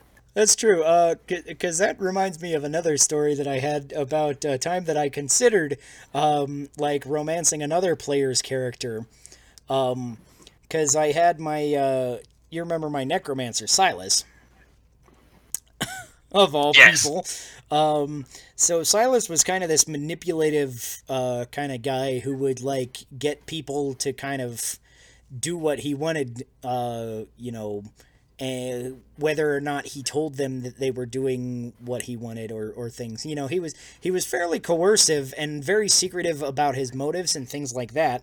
And uh, to this end uh, i considered uh, uh, like hitting on josh's character if you remember was uh, a flame sorceress. I do remember this. yeah, and uh, we had uh, a pretty cool moment together actually in one of the sessions uh, where I killed that other player character that we talked about. Um, and then I helped cover it up by healing Josh's character, this flame sorceress. I, pl- I cast False Life because that's literally the only spell that I have that could, you know, regain any hit points, even if they're only temporary hit points. It's like, I grant you temporary hit points. It brought him back from unconsciousness, or her back from unconsciousness, because the character was a female. And uh, it was kind of at that moment that I was like, "Ooh, now I, you know, have kind of helped you out. You're a little bit indebted to me." And and I thought about like uh, if I could like you know, romance Josh's character and and how the role play would go for that. And Josh is like a little bit awkward of a a person, not like to his major detriment, but just that's kind of how he is. And he's he's a great guy. But I thought it would be like really hilarious to role play this with him cuz I I can't imagine how he would actually like take it seriously. so I'm I'm almost a little bit sad that I didn't end up um romancing his character, but it, at the same time, it was like it was a kind of a thing that was in the back of my mind that it was like this would lead to hilarious roleplay situations, and just by the way that Josh roleplays, uh, I think it would be maybe a little more hilarious. But um, I wasn't sure if it was necessarily the campaign for that kind of hilarity. It it does seem like it would be kind of funny, but it to add something yeah. Yeah, I don't think it would have added anything to our characters, which is ultimately why I kind of. It might have added something to mine, and maybe, he, you know, d- depending on the day, Josh has some really cool roleplay things that he does sometimes. Uh, so it he might have been able to do it too, but I feel like it ultimately would have been Silas manipulating her to her own detriment. Yeah. Because uh, that's what I, Silas I, I think I think that could be fun in with like someone who's up for that and has like a defined way. Mm-hmm. Uh, let's see.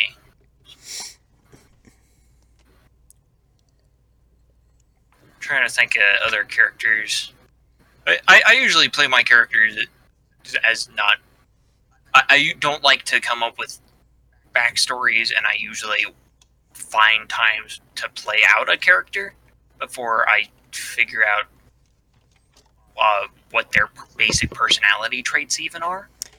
Sometimes I'm like that, and sometimes I'm not. It, it really depends, because sometimes I'm like, I create the entire character from the ground up with, like, the build of the character really in sync with the personality of the character. And other times I'm just like, I have a really cool idea for a build, and then I build it mechanically, and then I get in there, and I'm just like, uh, you know, I kind of figure out who I am by role playing.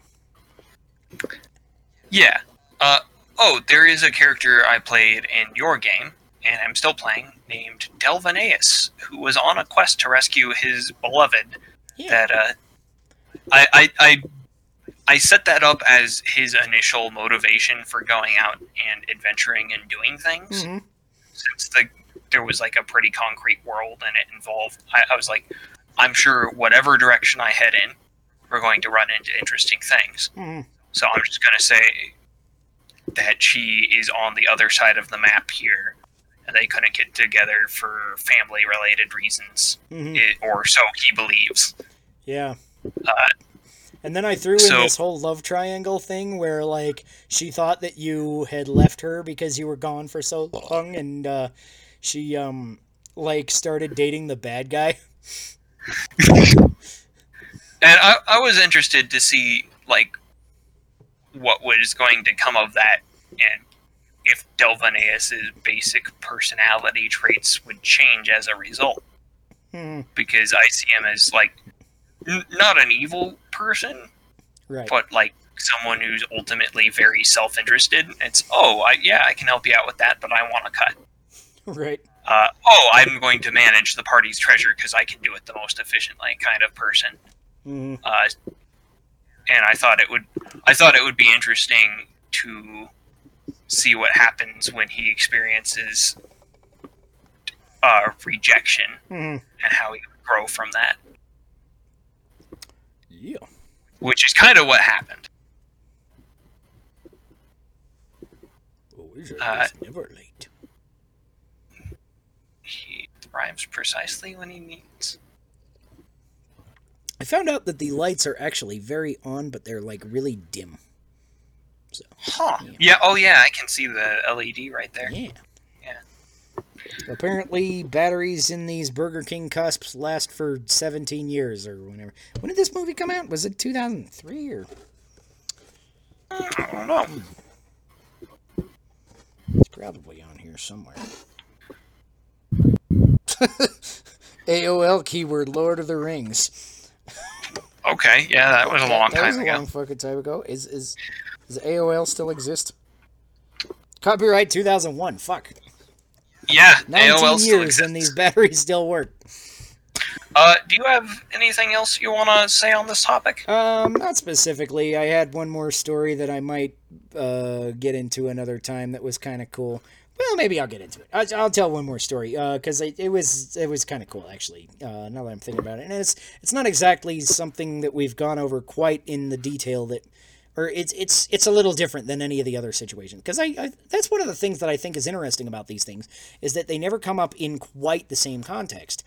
You know, every time you have a romantic relationship in a tabletop game, it's just a little bit different. It's handled differently by the players or NPCs or GM or, or whoever, um, and it's it's unique to where it is uh, in the setting. Um, so this one was in another one of our buddy Owen's campaigns. Um, and it's like this whole Viking thing is like that's that's our thing. He like created some custom classes and stuff for this. It was like a lot of homebrew content, um, and so it's this really cool setting. And uh, my character was like, uh, my name was Hroth Garhal. Get it? Yes, But yeah, Rothgar. Hroth was um, like this uh, pretty mighty tanky dude who um, uh, he, he was a tactician and uh, so with that class he could like give other players movement actions or attack actions or uh, different things and buff people and uh, so he didn't and and his other classes and stuff and abilities that I took was like all tanky stuff so that I could like intercept damage from people. Like I had an ability I could jump in the way and I'll take your damage for you and stuff like that and he was a really cool character to play in combat because of that and i had to really think tactically to use him as effectively as i did and i feel like i actually did a, a pretty decent job most of the time uh, mitigating damage for the party and things like that. Um, and owen had this npc named sif uh, which was a spear maiden from our village and uh, our village was beset by uh, guys from a rivaling faction, basically, and uh, they ended up like uh, it, it was like there was like this loose romance thing that we had kind of uh, done here and there between me and Sif, and it wasn't like really really solid until these guys came, this uh, enemy faction, and they killed her and i came to her and like she had her dying words were like uh kill all the bastards for me. And uh and so Hroth literally did which was weird because he was like not in combat almost i mean he was in combat but he was not attacking almost ever. He had an axe but he almost never used it. He would stand behind people, you know, he'd shout orders, he'd, you know, use his abilities to give his friends abilities, do some buffs sometimes, and he would get in the way and tank damage. That was his thing. And in this session, I literally was just cracking heads the whole fucking way. And we get to like the last guy and uh, we had actually this kind of cool roleplay segment with uh, me and my brother Dan, uh, and his character comes up to me and says uh, something like, uh, "Is this really what Sif would have wanted?" And you know, as I'm literally like holding my axe to this helpless guy from the neighboring faction, and I'm like, I'm dead set. I'm gonna fucking kick this guy's ass. I'm gonna fucking murder him right here. He's like completely unable to harm us anymore. All of his brothers are dead and everything. He he can never do harm to us again if he wanted to. And uh, my brother's like, is this really what she would have wanted? And she's like, and and Hroth, my character, I'm just like, this was her dying words, and I fucking just I like I think I even rolled a twenty. I was just like, nope, I'm fucking done with these bitches. and it was this cool like roleplay segment that never would have come out unless we had like that little bit of romance between me and Sif beforehand, which wasn't even like a large thing. It was like it, it happened here and there when we came back to the village that uh, you know Sif would come talk to me and I would you know kind of flirt and she'd kind of flirt and whatever and then you know I inevitably would go a raiding or whatever that we were doing with the you know various Viking goings on. Uh, so I'd have to leave her. But then when we came back and she was killed, I was just like fucking berserk. It was awesome. So uh, these romantic relationships, uh, I think, are a thing that could be explored more in D and D games. They have to be done appropriately, certainly, but I, I think if they're done uh, appropriately and the players are responsive to them, I think they can be really cool. And I kind of wonder how it would be between a player on player relationship because I've never really had anything like that. Yeah, I've never. I don't think I've ever seen anything that was like an extended player ver- with player relationship hmm in any of the games I played.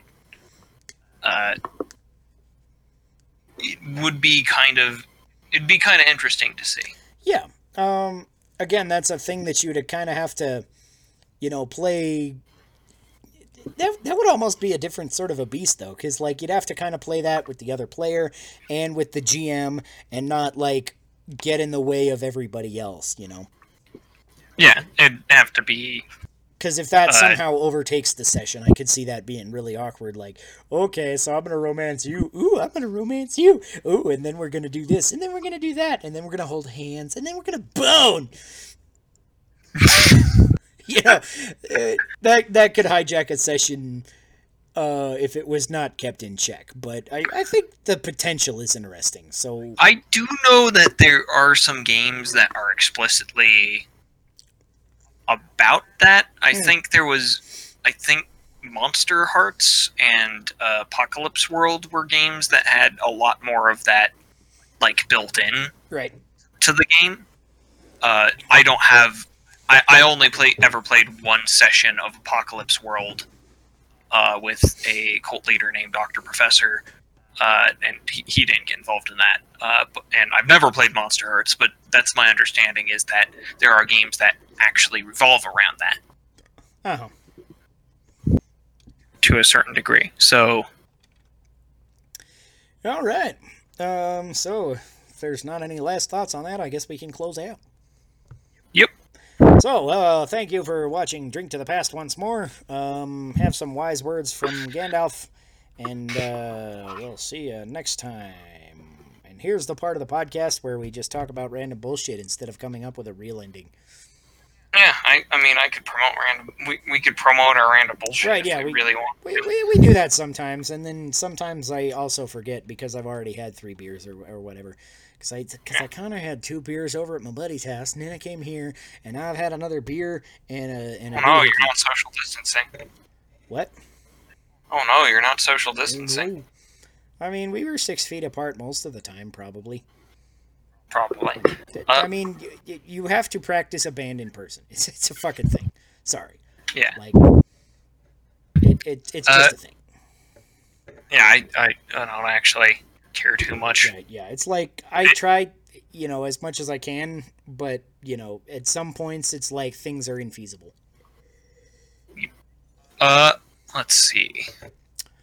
So, I'm Sean Michael Patrick Thompson, the host of Drink to the Past. You can catch me on Twitter at SpamOManoSpam and on Two Guys Playing TwoGuysPlayingZelda.com. I do all sorts of editorial ish things and opinion articles and stuff. Hi, I am Chris. Uh, still angry about current events Audette. Uh, you can find uh, my writings on DriveThruRPG. Uh, both are pay what you want. They are Five Cataclysms Core Rules Beta Edition, which I wrote with my co-author, who was briefly on the podcast today. In that he said, said one like, one fucking word? thing, right? Yeah, I don't even remember what Yeah. it was. And then he, like, muted himself and then he quit 20 minutes later. What a dick. uh, If I you also find Nick, wrote- call him a dick. yes, please.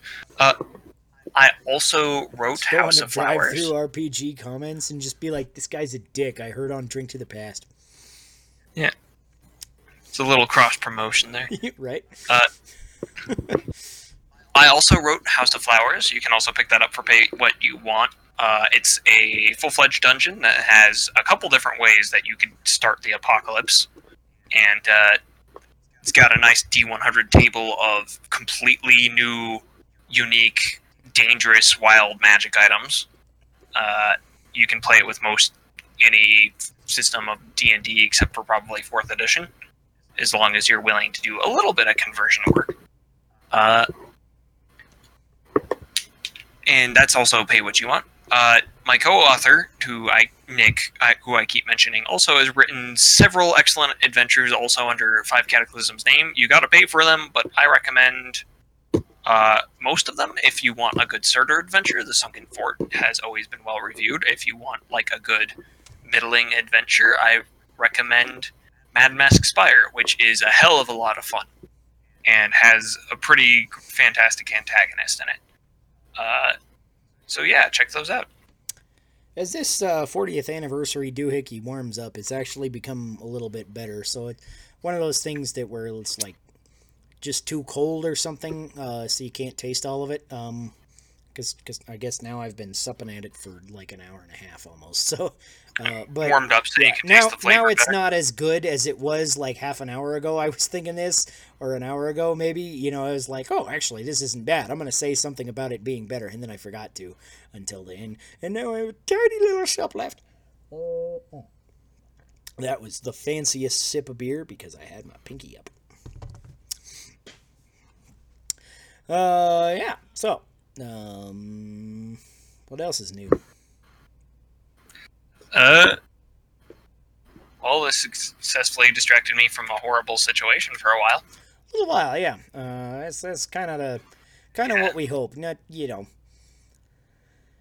because Uh, I I think you know it's nice to just kind of get away and watch something stupid for a while, you know, or you know, Yeah. just distract yourself. It's like every now I- and then you can just use some stupid in your life.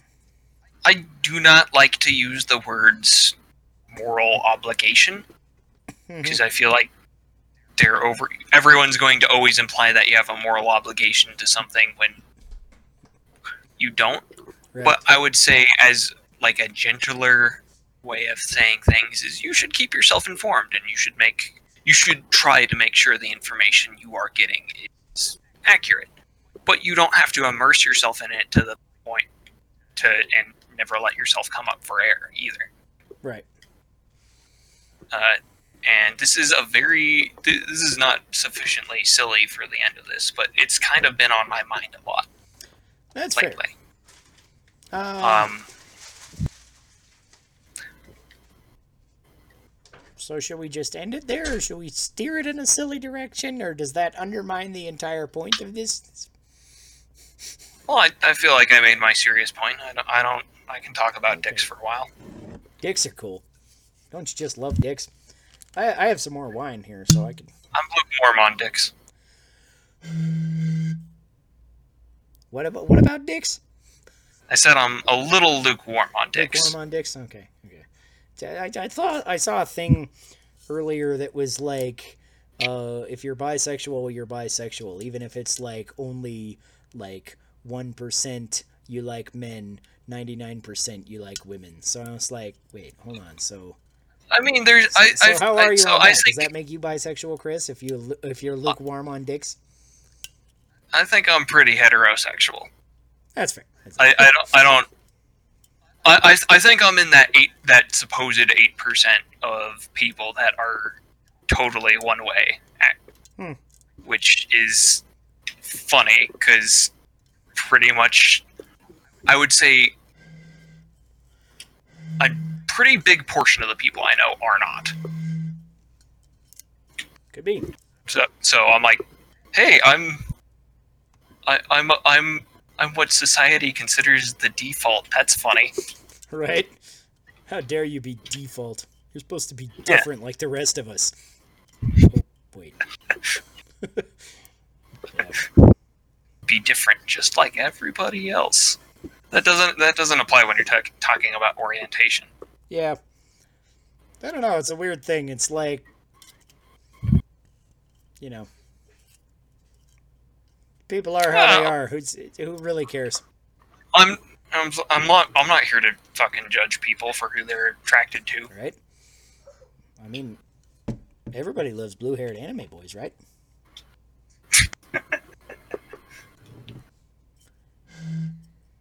This is the best thing Well, about a wine bottle. So I guess I should try this wine now, as long as it's on the podcast, because I'm probably not going to have it on the podcast again. Unless you know, it depends on how much I cook with it over the next week. Well, who doesn't like Ike? Um, commies, I mean, I mean, even Soren liked Ike. right? Soren didn't like anybody. Yeah. Chrom was hotter though. So, it, so is it better with the agitator? Let's let's uh, find out here. No, I, I am not a wine guy. It's different. It's uh, more airy. Just like um, something airy, like uh, what's airy? The God of War. He's airy. Airy. He's he's air ease. Oh, so bad we have to drink. Drink. This is a this is a wine. I don't know. It tastes like white wine, like like just as generic as you could get. But my palate is probably all fucked up from having like you know two beers before I came and a beer on the podcast and a thing on the podcast. You, So I, d- I don't know. you could always put salt on your tongue. D- does salt make wine better? I don't know. I usually put salt on my tongue when I want to cleanse my palate.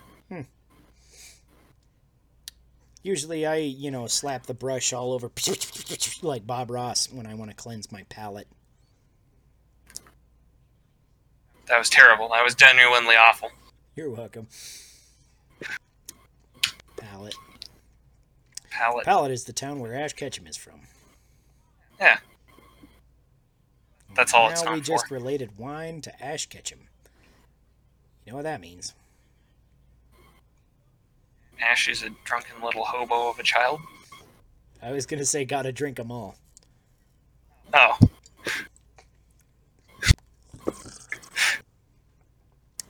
Yeah, it is I better feel in the glass. said- This is a good glass. Um, because just with wine in general, you get a little better out of the nose. I think. Um, you know, if you can really get your nose in there, which in this kind of glass, you totally get your nose all up in there. So uh, that's kind of nice. The the people on the uh, audio version of the podcast are probably like, "What's he doing? Is he is he putting his nose in something? What's what's going on there?" yeah. He's kind of he's kind of speaking into it. It's kind of distorting his voice, like an old timey radio announcer. Yes. I am a man of old Kentucky. I've seen troubles all my days. My slab's exploding.